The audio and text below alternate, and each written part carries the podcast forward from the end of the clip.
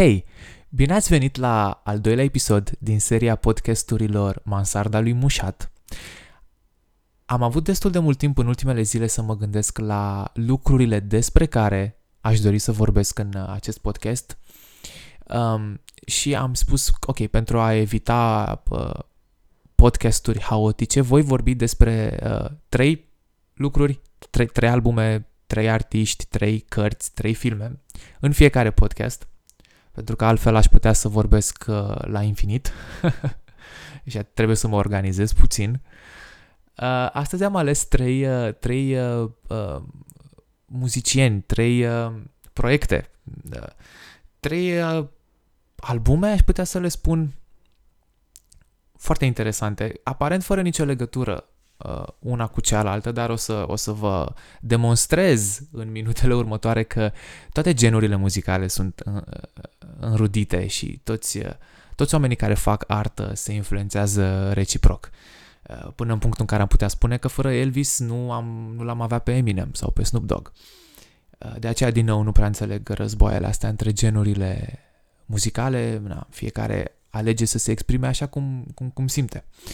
Dar revenind, primul artist despre care aș vrea să vorbesc, deși am spus, ok, nu voi mai vorbi despre Beatles, gata, subiect închis, este, s-a, s-a, s-a tot vorbit, s-a tot scris despre Beatles, nu mai am ce să spun.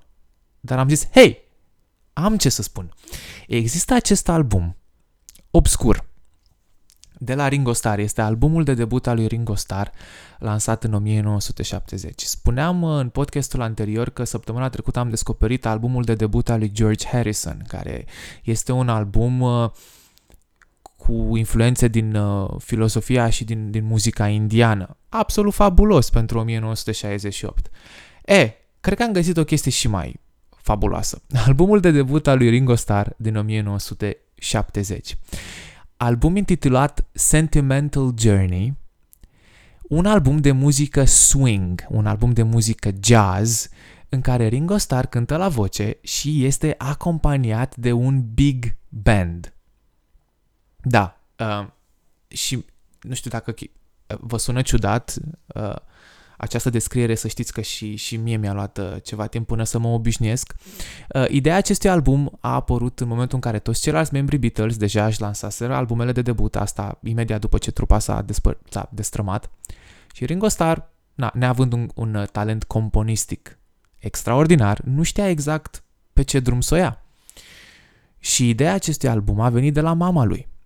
El era într-o vizită în Liverpool, la Isei, și mama lui a spus, Ringo, de ce nu faci un album de muzică jazz? Uite, piesele astea standarde pe care eu le ascultam când eram de vârsta ta. Mă duceam în Liverpool, dansam, ascultam Frank Sinatra, din Martin, mai știu eu ce. De ce nu faci un album de standarde de jazz? Și mă rog, mai în glumă, mai în serios, Ringo chiar a făcut chestia asta. Ce este absolut extraordinar este că datorită, tin să cred că datorită faimei pe care până la urmă urmei Ringo, na, fost membru Beatles, o avea la momentul respectiv, a reușit să ia legătura cu foarte mulți aranjori, muzicieni de jazz extraordinari. Spre exemplu, sunt piese pe acest album um, cu aranjamente făcute special pentru Ringo Starr de către Count Basie. Uh, și chiar Quincy Jones a aranjat uh, unele piese. La fel, Paul McCartney a fost aranjor, dar din nou, Count Basie și Quincy Jones, aceste figuri emblematice ale muzicii jazz care i-au scris aranjamente, au fost plătiți pentru a-i scrie aranjamentele lui Ringo Starr.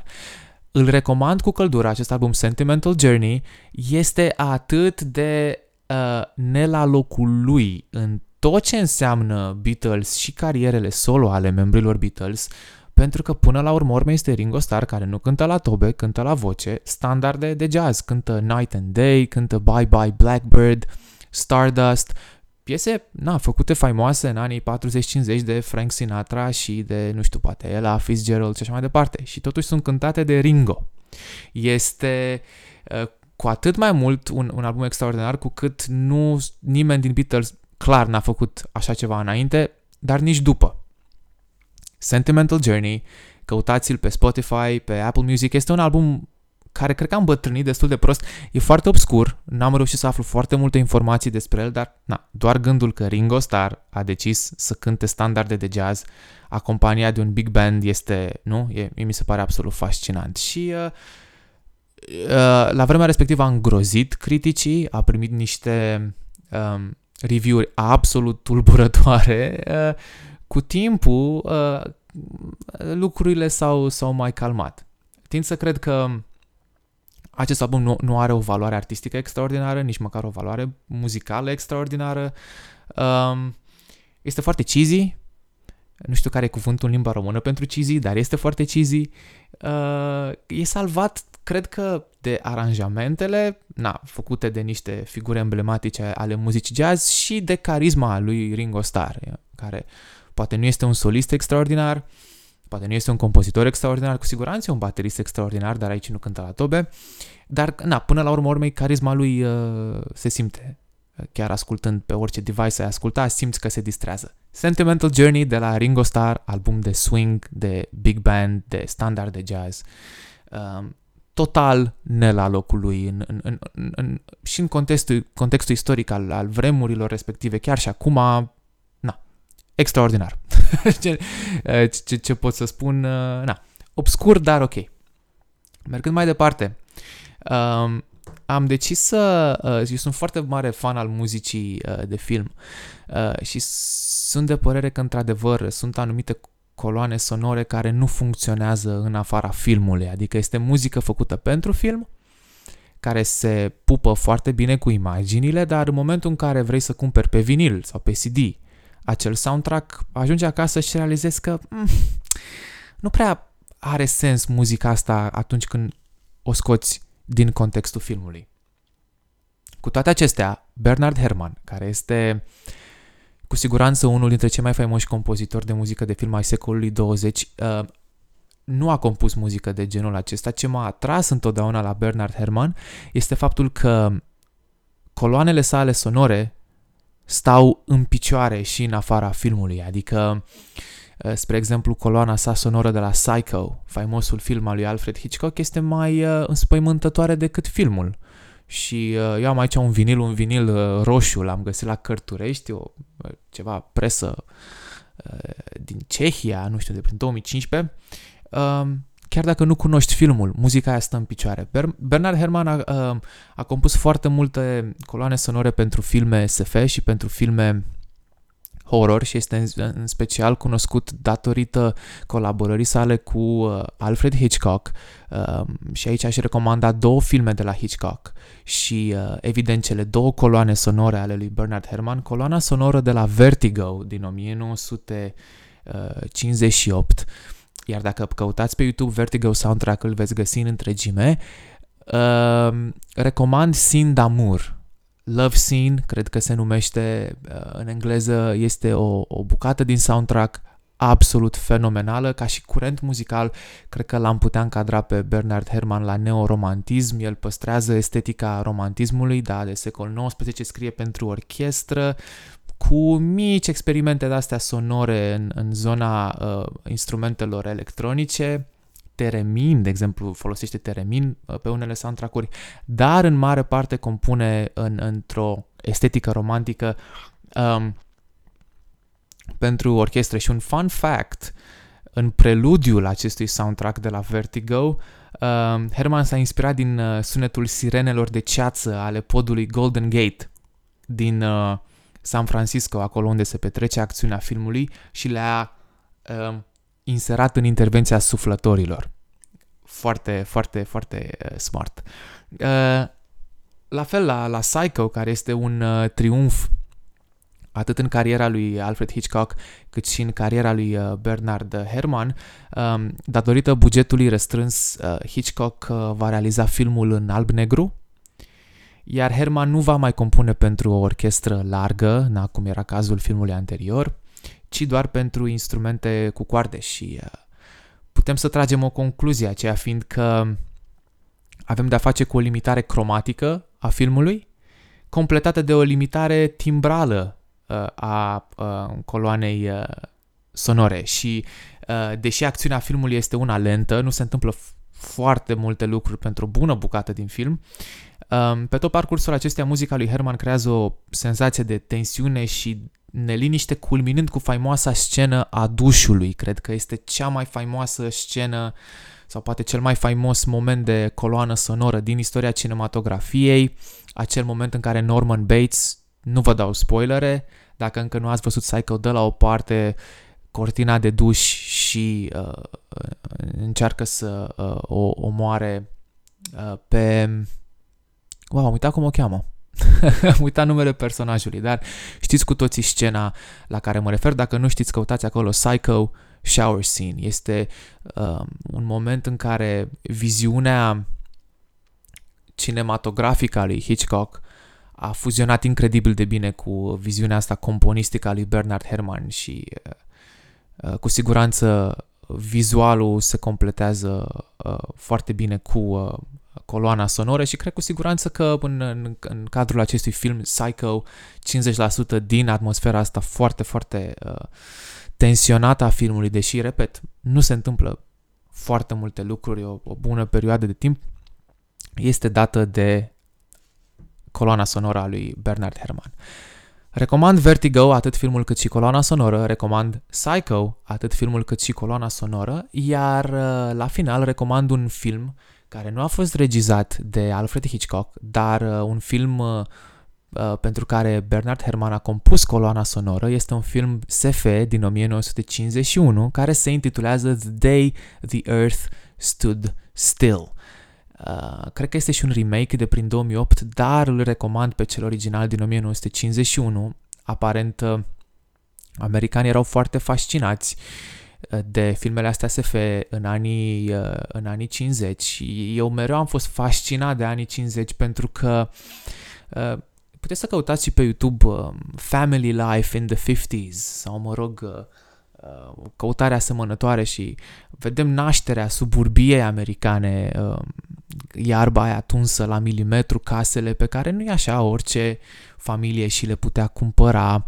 Dacă ați văzut Back to the Future, um, când Michael J. Fox se, se întoarce în 58, cred, genul ăla de, de sau în 55, genul ăla de, de suburbie americană foarte liniștită, uh, cu americanii, familiile care stăteau la barbecue, la grătar în uh, spatele casei și așa mai departe.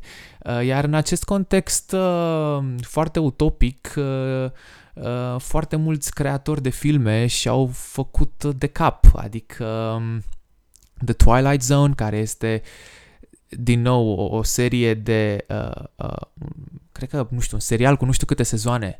Este absolut fabulos, este serialul meu preferat din toate timpurile, evident cu muzică scrisă de Bernard Herrmann.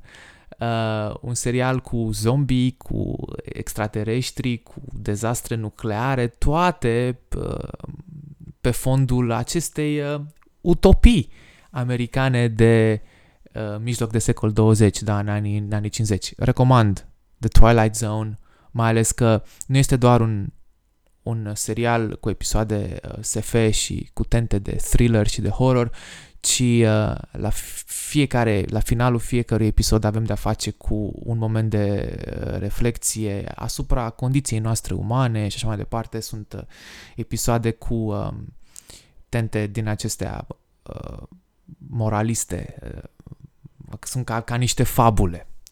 Uh, iar uh, la The Day the Earth Stood Still este acest uh, extraterestru umanoid uh, numit Clatu, um, care uh, vine pe pământ.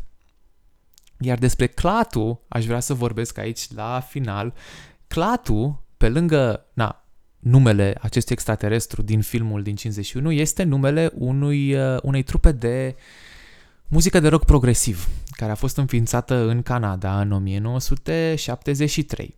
Iar ei au un album uh, fascinant, cu o istorie extraordinară. Este un album, cred că la fel de obscur precum Sentimental Journey, albumul lui Ringo Starr, despre care am vorbit la început. Albumul se intitulează 347 uh, EST. Da, asta este, un, este o oră, 347 EST. Este de fapt ora la care în filmul The Day the Earth Stood Still, clatul aterizează pe pământ. Deci este clar că acești canadieni în 73 erau fascinați de filmul ăsta lansat cu 20 de ani în urmă, așa că au spus hai să facem o trupă de rock progresiv și să ne numim Clatu, iar albumul uh, de debut să se numească 347 ST, ora la care a aterizat Clatu pe pământ. Din nou, conexiuni, da? Ne influențăm reciproc. Oamenii din arte se influențează reciproc și nu trebuie toți să fie muzicieni. În cazul de față sunt niște muzicieni care s-au inspirat dintr-un film. Da? Din nou, al cărei căroare sonore a fost compusă de Bernard Herrmann. Uh, na, mă fascinează legăturile astea. Și din nou, ok, bun, ce legătură are trupa asta cu Ringo Starr? Ok, uh, Clatu era o trupă foarte necunoscută în momentul în care a lansat acest album. Chiar casa de discuri nu a fost de acord să lanseze acest album cu titlul ăsta, 347, pentru că s-au gândit că este o referință mult prea obscură. Ei au inclusiv o piesă, piesa care deschide albumul se numește Calling Occupants of Interplanetary Craft. Uh, deci tot o, o piesă cu, cu tente de-astea SF. Ceea ce este foarte interesant la acest album, care s-a cam, uh, de fapt toată trupa s-a cam stins, ei s-au spart uh, s-au destrămat undeva în, uh, la sfârșitul anilor 70, în 82 s-au destrămat. Nu au reușit să-și facă cine știe ce carieră, nici la momentul respectiv nu au fost foarte faimoși. De fapt, motivul pentru care toată lumea îi cunoaște astăzi este că acest album a lansat la momentul în care a fost uh, difuzat pe radiouri în 73 uh, niște zvonuri. Conform uh, în 76, pardon, a fost lansat. A lansat niște zvonuri conform cărora clatul, această trupă, era de fapt formată din cei patru membri Beatles, cu un alter ego uh, s-au gândit să nu se mai numească Beatles, ei destrămându-se cu șapte ani înainte și au decis să facă această trupă, Clatu. Și motivul acestui zvon a fost că uh, toate piesele, armoniile pieselor, uh, scritura pe voci, aduceau foarte mult aminte uh, de Beatles. Acum, sincer să fiu, muzica de pe acest album fiind un album de rock progresiv, dacă stăm să ne uităm retrospectiv, era cam prea complexă și, cum să spun, cu pasaje instrumentale destul de uh, care necesitau o virtuozitate destul de, de, de, de uh, mare, ceea ce nu cred că era cazul în, în, în Beatles, deci nu înțeleg de unde până unde s-a făcut această conexiune. Cei drept uh, este că s-a creat o foarte mare vulvă, casa de discuri, în sfârșit, ei neavând încredere în acest proiect, au spus, a, ok, uite, putem să câștigăm niște imagine, nu au infirmat uh, Uh, nici nu au confirmat uh, zvonurile sau uh, toate emisiunile astea de radio din, de pe coasta de est, de pe coasta de vest a Statelor Unite. Spuneau, uite, sunt, cine sunt ăștia? Oare sunt Beatles sub acoperire, clatul, așa? Până la urmă, urmei s-a descoperit că nu sunt Beatles, fapt ce a dus la o dezamăgire extraordinară și, long story short, nimeni nu a mai ascultat foarte mult clatul de atunci. Dar acest album 3 47 EST rămâne în istorie uh, pentru uh, tematica sa ASF, pentru virtuozitatea sa instrumentală și probabil cel mai mult pentru faptul că la momentul lansării în 76 uh, a fost confundat cu un album Beatles. ok, cam atât, uh, cam atât uh, pe, pe astăzi. Sentimental Journey de la Ringo Starr, album de jazz, uh, big band, uh, total ne la locul lui la vremea respectivă. Uh, foarte cheesy, foarte prost primit, ascultați-l.